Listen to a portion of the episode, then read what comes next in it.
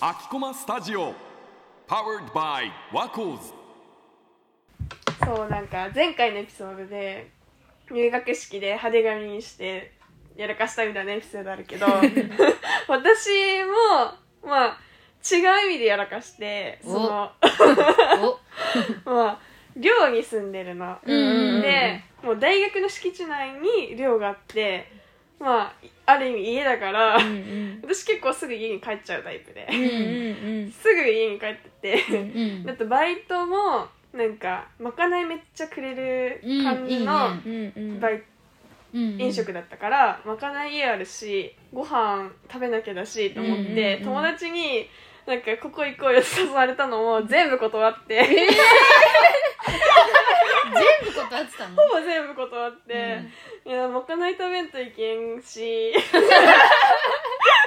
で帰ってて、うん。もうそしたらもう4月なんか思い描いてた大学生活じゃないなと思って、うん。もう本当に友達がいなくて、うん やばいぞこれって思ってやらかしたんだけどね。そうだからなんだろうとりあえず、うん。ここ行こうよっていう誘いあなんかこれから入ってくる方たちが聞いてたとすると、なんか友達の誘いとかは ちゃんと言ってた方がいいっていう、難しい。なんかさお金かかるじゃん大学生って。そうだよね、なんか難しいようねん、あとなんかバイト始めたてだからさ、そうだよねお金が入ってないじゃん4月とかって、うん、ああなるほそうどね。それも考えて断ったら友友達がいない思いをしたまあそっから思い直して生き出してからまた友達はね、ん。できたんだけど、ん。そういうことがあるから言っといた方がいいよって言いたい。いやこれはすごいいいアドバイスだと思う。めっちゃわかる。めっちゃわかる。そうだよね。これでもさ大学新学期だけじゃなくてさ割と今もそうじゃない？なんかあ確かどこまで付き合っていくか、うん。でも全部付き合ってたら例えばサークル入ってる人とかもきりなくなってくる、うん。そうだね。じゃん部活とかもそうだし。難しいよね、本当ね。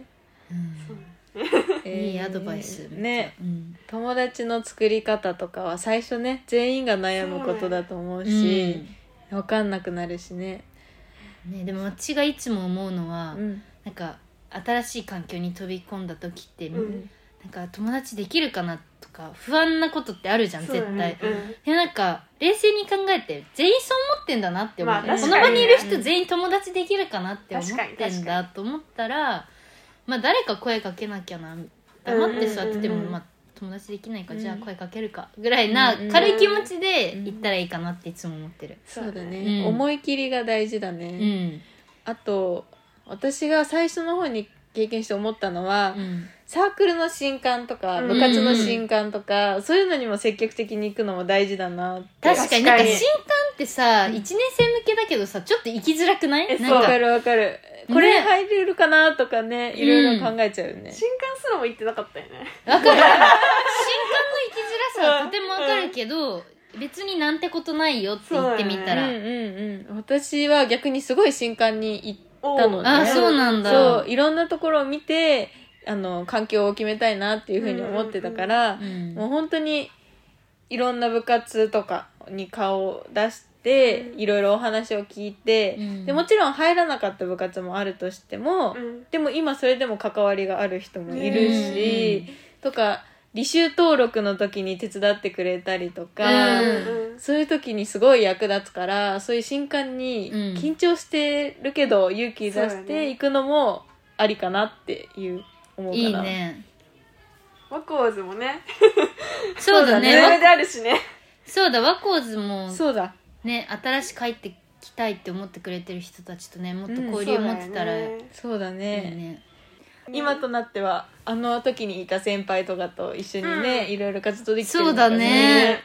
新鮮だね。でもワコーズってさ何してるかちょっっと謎めいてる、うんうんそうだね。と思うからぜひねぜひぜひ。連絡してきてくれたら私たちが返信するから、う。んだし、ね。説明会あったらね。ね。私たちからもいろいろ発信できたらいいね。ね。SNS 交流できる場がねあったらいいね。そうだね。みんな待ってます。待ってます